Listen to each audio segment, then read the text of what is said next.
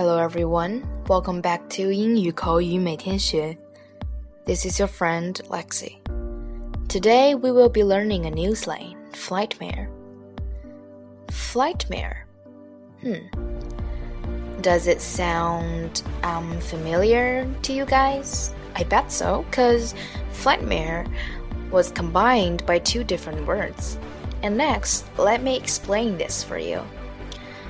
Flightmare refers to an unpleasant experience during air travel. Flightmare is a blend of words flight and nightmare. Flightmare 航班噩梦指不愉快的飞行旅途。这个词是 flight 航班和 nightmare 噩梦的合成词。所以说，flightmare 这个单词是这样拼写的：f l i g h t m a r Flightmares go well beyond the usual perils of airline travel, such as crowded seats, lost luggage, and food not fit for a dog. A flightmare usually involves lost money, lost opportunities, such as missing a graduation or a funeral, and lost dignity. 航班噩梦所指的并不是飞行旅途中所遇到的座位拥挤、行李丢失以及食物不佳等平常的问题，而是诸如钱财丢失、机会错失、错过毕业典礼或者亲人的葬礼，以及尊严丧失等严重的意外事件。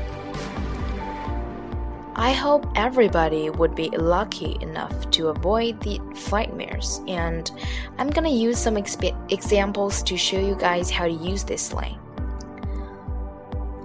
下面我为大家举一个例子，来告诉大家怎样去使用这个俚语。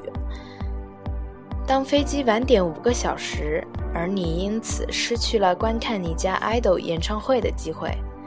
你会说。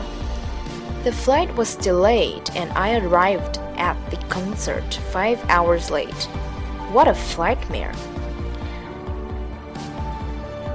Actually, this slang is pretty easy to use. Um, I think you guys just could um, think of it as a regular noun to describe a horrible, unpleasant flight.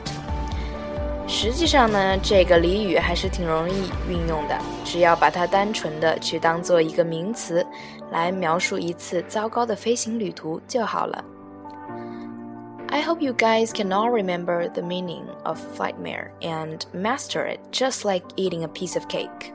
And FYI, wish everyone would be lucky enough to avoid the accidents and flightmares. 希望大家都能够轻轻松松的牢牢记住这个组合单词的意义和用法。另外呢，我希望大家都是幸运的，不会再有这样糟糕的经历。That's end for today. See you next time.